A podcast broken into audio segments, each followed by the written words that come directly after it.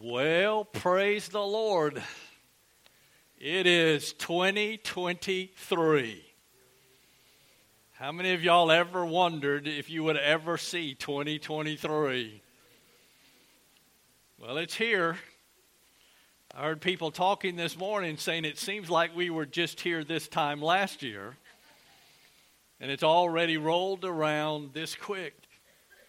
So how many of y'all are planning to do a lot of eating today? Anybody? No, of course not, because you've already made the New Year's resolution that you're going to do better in twenty twenty-three. So we're going to start off the first day doing better. Isn't, don't, isn't that what we do? We make all these resolutions at the beginning of the year. And how many of us, after about forty-eight hours into the new year, those resolutions are gone anyway? We find ourselves to be nothing more than creatures of habit. Amen? Well, I tell you what. As I thought about twenty twenty-three, I said, you know, I said, I've become a year younger in twenty twenty-three. Who said what? Johnny. We better go to Genesis chapter one, okay? Before I say something maybe I ought not to say. But I want to say to you, Happy New Year. twenty twenty-three is here. We look forward to what God has for us in twenty twenty-three. One of the things that I'm going to do on Sunday mornings is we're going to do a series of messages out of the book of Genesis. Some have already asked me, well, Brother Robert, how long do you think it's going to take you to get through? Well, it depends. If the message today sets the pace for it at all, we're going to be at it for a while. Because this morning, we're only going to get through the first four words.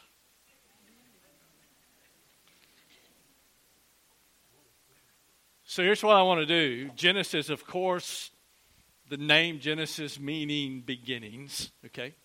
We know that.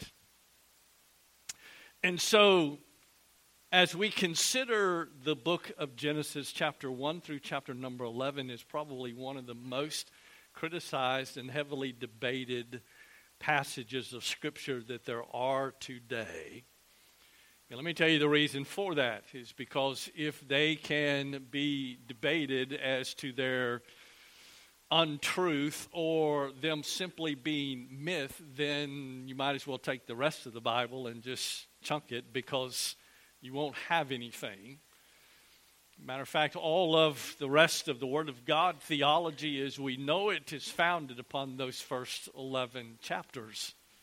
And so is there any wonder that the first eleven chapters of the book of Genesis is under such debate and scrutiny today? Matter of fact, there have been some who have changed their views of the book of Genesis and began to tout it as being mythology or mythical or myth and nothing more than that. And so we're going to look at some of that uh, in detail and kind of speak to some of those. You know, people today often have opinions rather than reason. Everybody has their opinions. But one of the things that we neglect to do sometimes is to use reason. Only thing I'm going to ask you to do today, I'm not here to debate with you. I'm not here to enter into or try to prove the existence of God. That's not what I'm here to do. Matter of fact, Psalm fourteen in verse number one provides an interesting insight into the very first four words of the Scripture. Matter of fact, Genesis chapter one and verse number one, the Scripture says, "In the beginning, God." But you don't have to go very far. Go to the book of Psalm and look at Psalm chapter fourteen and verse number one, and here's what you will find. The fool has said in his heart, there is no God. So here's what we often do. We don't look at the evidence. Basically, we develop our own opinions to the existence of God, absolutely negating any thought or reason when it comes to the evidence that is given for his existence. It would be ludicrous for me to stand here this morning and try to basically prove the existence of God. And let me tell you why. His, his, his existence does not need to be proven. Matter of fact, we find from Romans chapter number one that even creation itself speaks to his existence. Psalm chapter nineteen, in verse number one, the heavens declare the very glory of God. And I know some of you are probably sitting there and say, okay, but everything that you've used so far has been biblical in nature, because basically you're taking the words out of Scripture. Well, let me tell you what, let's just take the Scripture and, and, and push it over here to the side. And let me just ask you to look around you. Look at the evidence that is there for the existence of God. Genesis chapter one in verse one is not, is not a, phys, a philosophical statement. And I don't know why we get so hung up that Genesis chapter one and verse number one is some philosophical statement. It is not. And let me tell you what Genesis chapter one and verse one is. It is presented as a statement of truth. In the beginning, God. It's a statement of truth and who he is and his existence. And here's another interesting thing about Genesis chapter number one and verse number one. It gives us basically the outline for the entire first chapter. And let me give you that outline based off of Genesis chapter one itself, so that as we go through Genesis chapter number one, you'll be able to see this. Here's the first division. It's the declaration of the Creator. It's the declaration of the Creator that we see in verse number one. Number two is the directing of creation. The directing of creation. Not done by some intelligent designer, okay? But spoken into existence by God himself through his spoken word. And so we see the directing of creation. And then number three is the determined result of creation. And it's the determined result of creation. And so it's interesting that verse number one gives us the outline for all of chapter one within itself. Let me tell you what that does. It speaks entirely to the authoritative and divine nature of the Scripture that we hold in our hands. At least twenty-five New Testament passages refer directly to the early chapters of Genesis. twenty-five of them. And so therefore, I would offer to you this morning, if the Genesis account, Genesis chapter one through Genesis chapter eleven, is absolute myth, then why in the world would we find twenty-five New Testament passages that refer directly to the early chapters of Genesis? And on top of all of that, Jesus himself referred to it. You say, from what perspective? Well, take your Bibles and turn with me to Luke chapter eleven and verse fifty-one. Luke chapter eleven and verse fifty-one. Jesus is speaking himself. Considering the time of Genesis, in the time of Jesus' earthly ministry, in the time that he has this conversation, in the thousands of years that have gone by, that Jesus himself is going to make reference back to a former passage of Scripture. Luke chapter eleven, beginning in verse forty-nine, as Jesus is speaking, I want you to notice what he says. He said, "For this reason also the wisdom of God said, I will send to them prophets and apostles, and some of them they will kill, and some they will persecute. So that the blood of all of the prophets, shed since the foundation of the world, may be charged against this generation." And notice what he says, verse fifty-one, "From the blood of Abel to the blood of Zechariah, who was killed between the altar and the house of God. Yes, I tell you, it shall be charged against this generation." Jesus is making a direct reference to the blood of Abel himself, which is contained within Genesis chapter one through Genesis chapter number eleven. And then also concerning the historical accuracy of the flood. If you'll flip back to Matthew chapter twenty-four, Jesus speaking to the very accuracy of the flood. And here's another interesting thing. Did you know that the major world religions out there all contain a, ca- a catastrophic flood event? Which is an interesting thought, that they all contain this catastrophic flood event that we have contained for us in the Word of God, in its detail. Matter of fact, not only contained for us in an account of the flood, but also Jesus himself speaks to its historical accuracy. Matthew chapter twenty-four, verse thirty-seven through verse thirty-nine, notice what it says. Referring to the return of Jesus Christ. When Jesus Christ returns, I want you to notice what Jesus said. He said, "For the coming of the Son of Man will be just like the days of Noah. For as in those days before the flood, they were eating and drinking, marrying and giving in marriage until the day that Noah entered the ark." Let me tell you what, if you go read Genesis chapter six and seven, you will find this account, as Jesus recounts it, given to us in Genesis chapter six and Genesis chapter number seven, as to the events when Noah entered into the ark.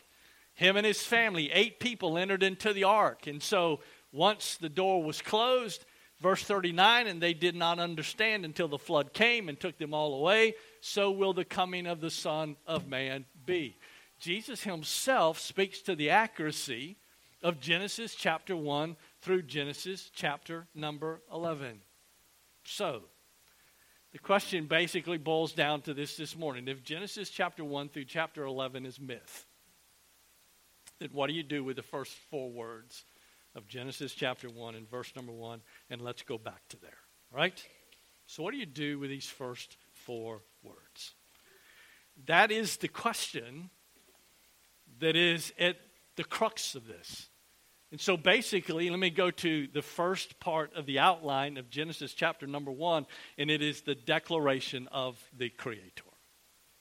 Is it any different that we have the declaration of the Creator here in Genesis chapter number one? The same as the declaration that was made by God himself to Abraham when he led him out of the Ur of the Chaldees. Matter of fact, the very same revelation that God made to Moses prior to him leading the children of Israel out of bondage, out of Egypt, when Moses asked this simple question. So who do I tell these people that sent me? Who, who do I tell these people it is that sent me to deliver you out? And basically, here's what God told him. He said, "You tell them the I Am sent you." The declaration and the, releva- uh, the revelation of who God is. Well, let me share something with you this morning. What you have in Genesis chapter one and verse number one is an absolute declaration, revelation of God himself. So in the beginning, God. What's also interesting is, when you take Genesis chapter one, the first four words, and we'll call this Genesis chapter one and one A, okay? It's where we will be. This statement of truth is not given in an argumentative way. And I'm not here to argue with anybody as to the existence or the non-existence of God, because I don't have to. And never has God had to prove, in his, or he's never had to prove his existence of who he is. God has always been. And his existence is affirmed. It's an affirmed fact to be believed as to who he is. You see, the God of Genesis chapter one and verse number one is eternal and had no beginning.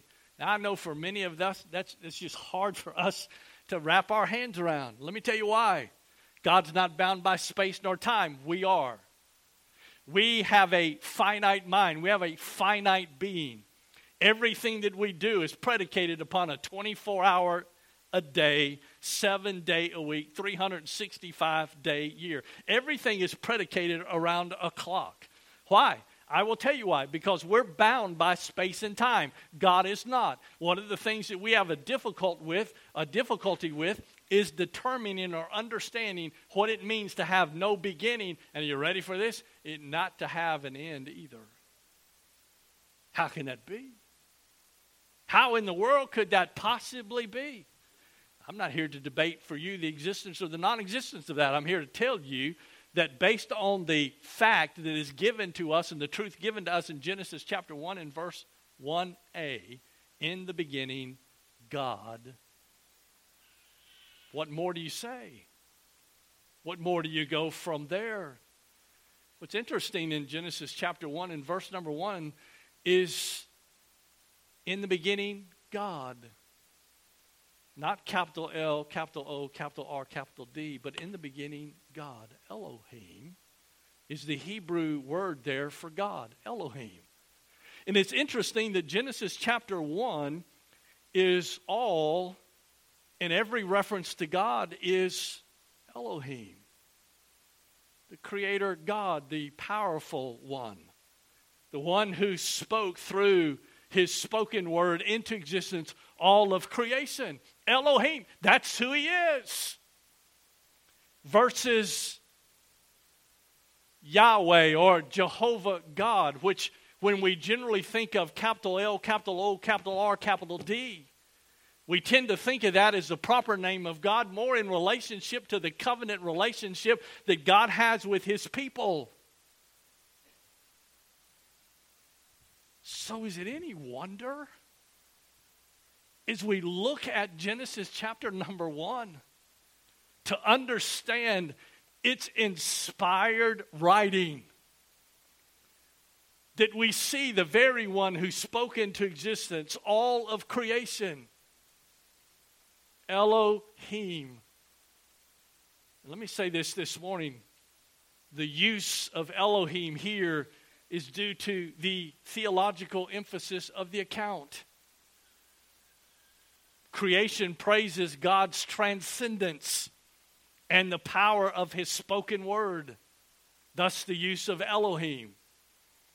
And as I said earlier, Yahweh is generally attributed to the covenant agreement of his relationship between God and his people. So it is no wonder that we see God here as Elohim in Genesis chapter number one. You see, he's perfect and cannot improve, immutable and cannot change.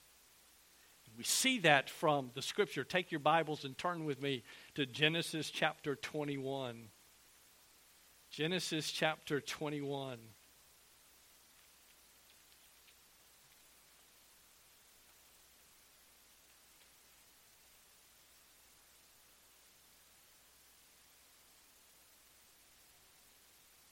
And one of the things that I want you to notice,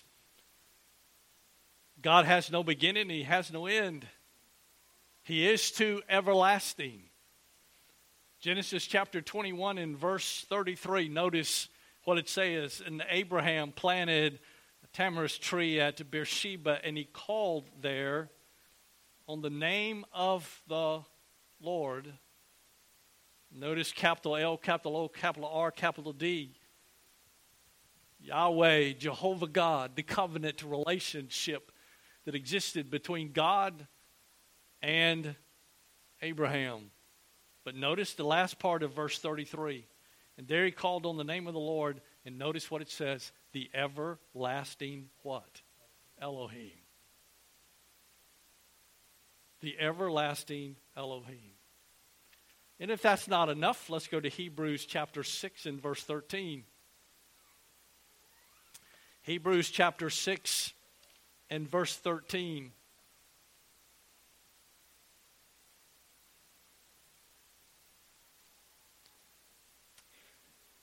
Hebrews chapter six and verse thirteen.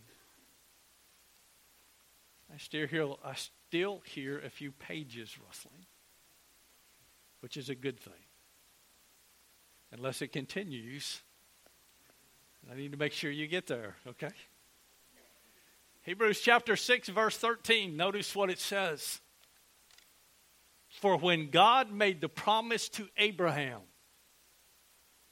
since he could swear by no one greater, he swore by what? Himself.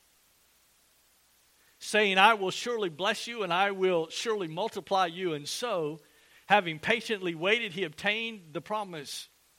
For men swear by one greater than themselves, and with them an oath given as confirmation is an end of every dispute.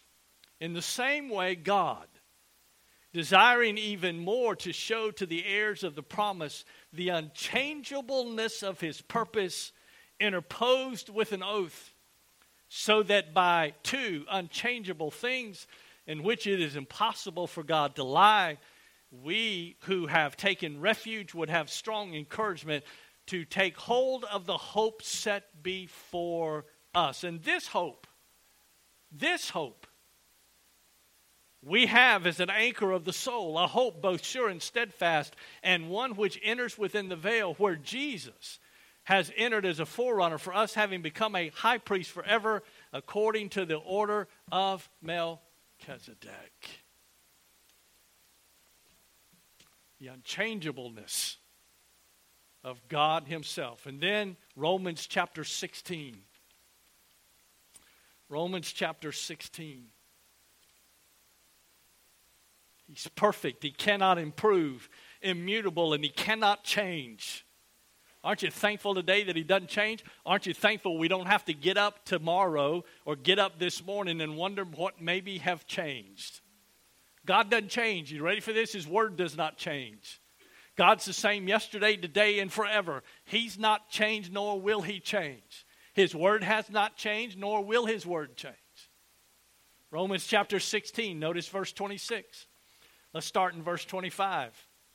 Now to him who is able to establish you, according to my gospel and the preaching of Jesus Christ, according to the releva- uh, revelation of the mystery, which has been kept secret for long ages past, but now is manifested, and by the scriptures of the prophets, according to the commandment of the eternal God, has been made known to all the nations, leading to obedience of faith, to the only wise God, through Jesus Christ be the glory forever.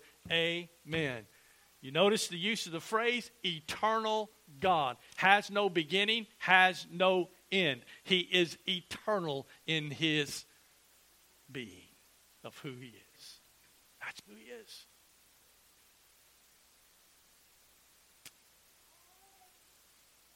Turn with me to Psalm chapter ninety. Psalm chapter ninety. God is totally self-sufficient. And please, and please, and please listen to this. God is totally self-sufficient. And he needs nothing more than himself to exist or to act. Don't ever think for a moment that God could not exist or would not exist if it were not for us. God needs nothing else to exist. God doesn't need the physical. He doesn't need creation. He doesn't need us to exist. Psalm chapter ninety and verse number two. I want you to notice as these words are shared with us, prayer of Moses, and notice verse number one. Lord, you have been my our dwelling place in all generations. And notice what he says in verse number two. Before the mountains were born,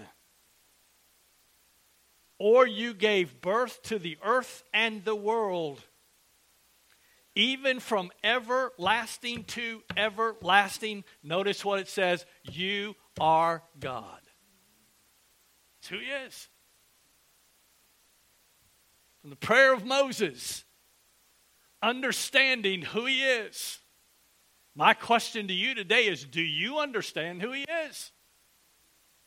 Do we feel it, do we do we fully appreciate who he is?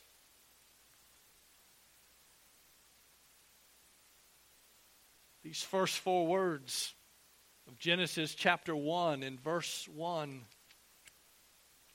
are the foundational truth for all of real theology. It is. Stands at the bedrock of it.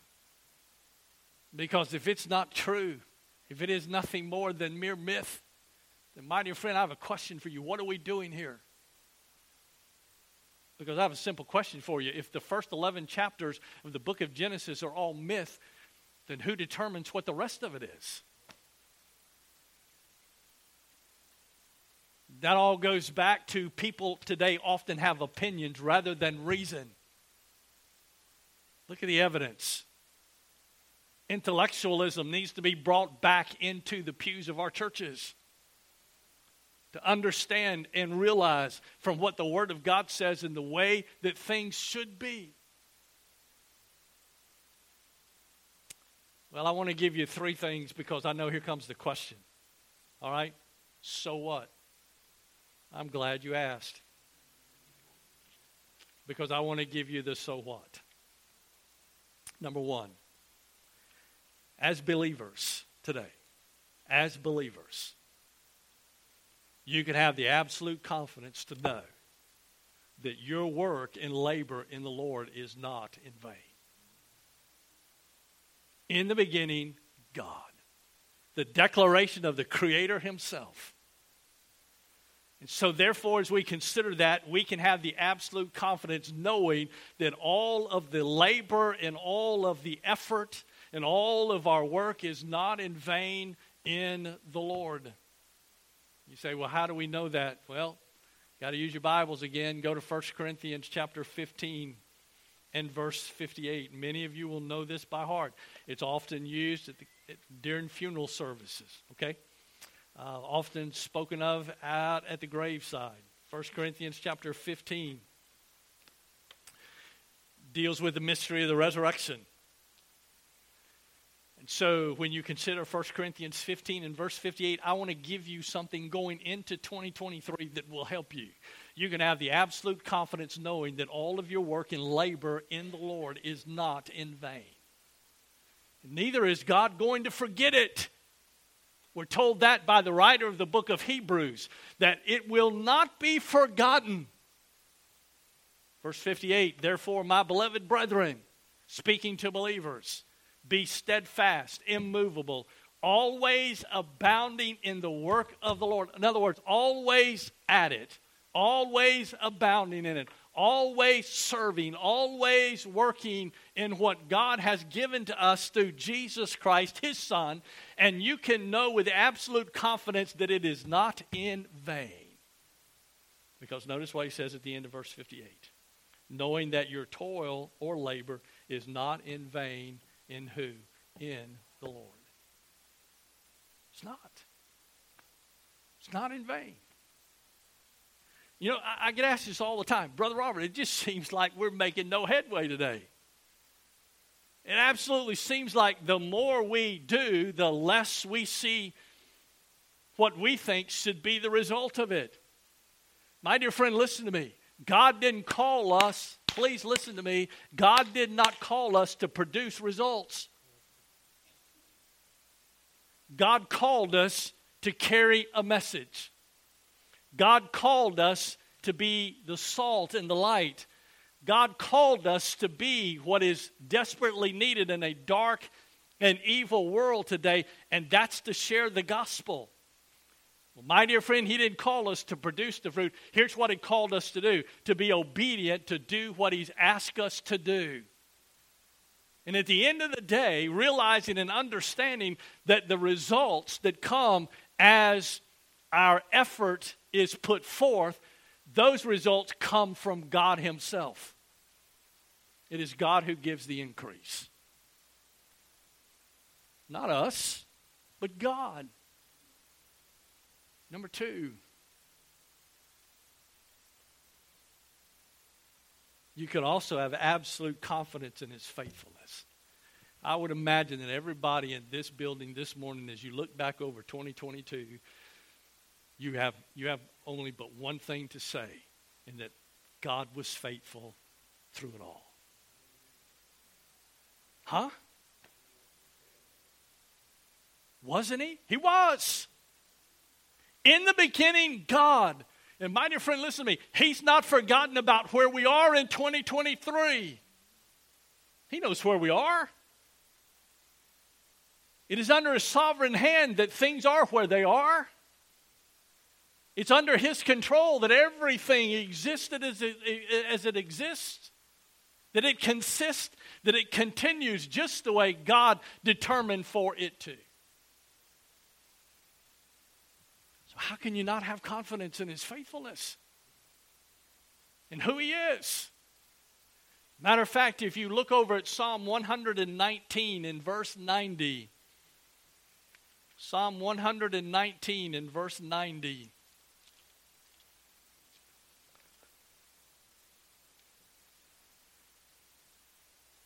For weeks I have been studying through Genesis and reading as many as I can behind that is written on the, on the book of Genesis.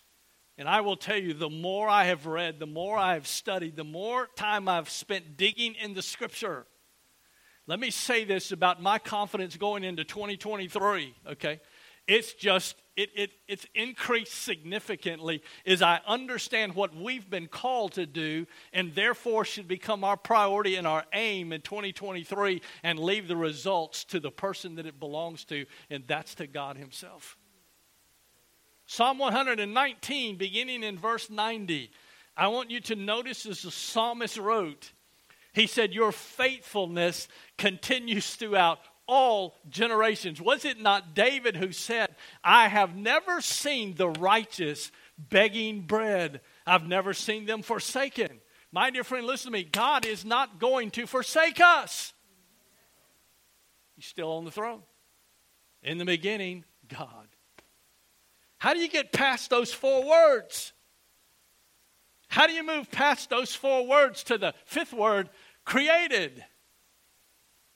My dear friend, listen to me. We could park on those first four words for a while as we consider the magnitude of who God is and the glory of who He is. The work of His hands, the handiwork, and all that we see around us. I don't know about you, my dear friend, but we can count on His faithfulness. Notice what else the psalmist says. You establish, notice what he said. The psalmist said this. You establish the earth, and notice what he says, and it stands. Still does today, doesn't it? Huh? How many, let me ask you a question. How many of y'all have ever gotten up on a morning and the sun didn't rise? Hold on, don't, don't, okay. You may not be able to see the sun in South Louisiana, but it did, did come up. How many of us ever recall a time when the sun didn't go down in the evening? Huh? Why do you think? Why do you think that it continues to do so? Verse ninety-one. He said, they stand this day according to your ordinances. To whose? His. Listen to me. All of creation answers to Him. Let me tell you why. He's the one who created it. He's the one who spoke it into existence. And so, my dear friend, if He is the creator,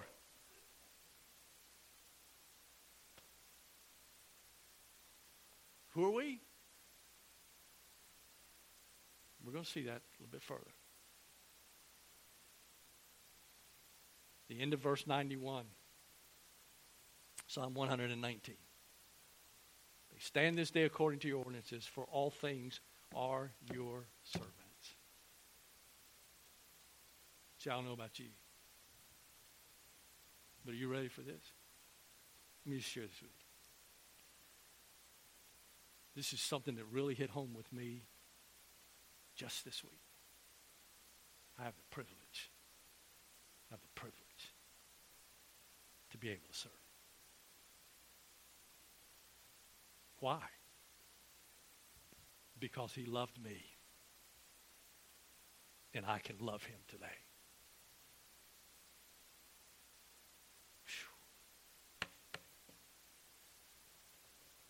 Holy, holy, holy, Lord God Almighty, who was and is and forever shall be. Number three. This is something you need to carefully consider this morning. And just as God has always been, he will always be. Just as he's always been, he will always be. Turn with me to Revelation chapter twenty-one. Revelation chapter twenty-one. As we move to the end, we find ourselves coming to the eternal state.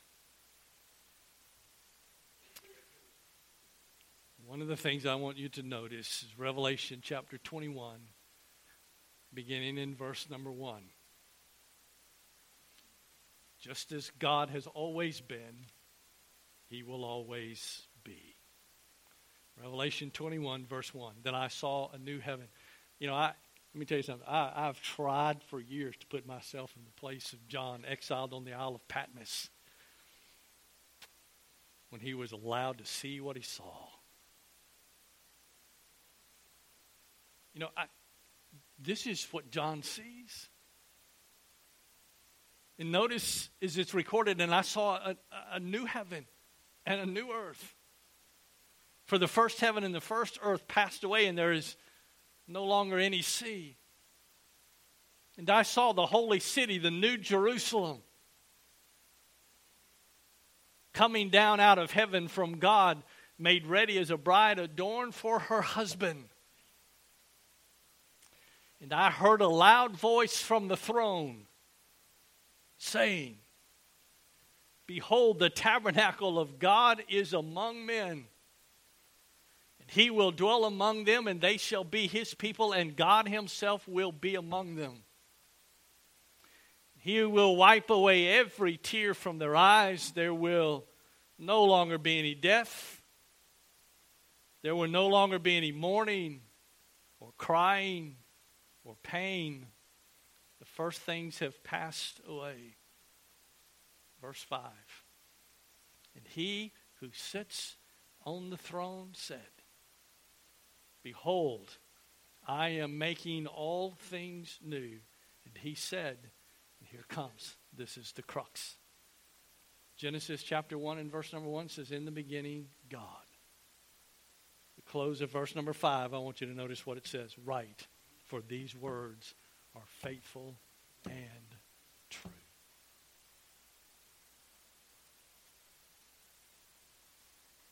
That's who he is.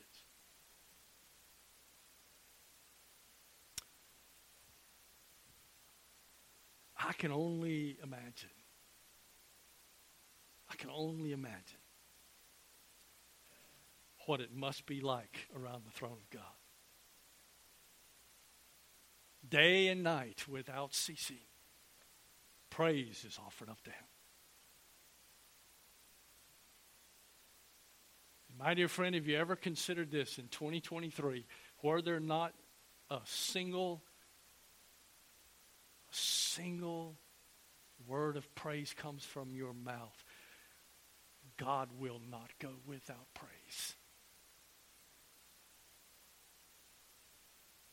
But we, twenty twenty-three. Today, it's not changed. We have the privilege to praise him. That's who we are. Created in his image. God breathed into the nostrils of man, and he became a living soul. with this longing, with this desire inside of our hearts, that there's got to be something more to life. There must be something deeper. I will tell you what it is. In the beginning, God. That's where it began. And are you ready for this? It is also going to end with Him. The question today is, do you know Him?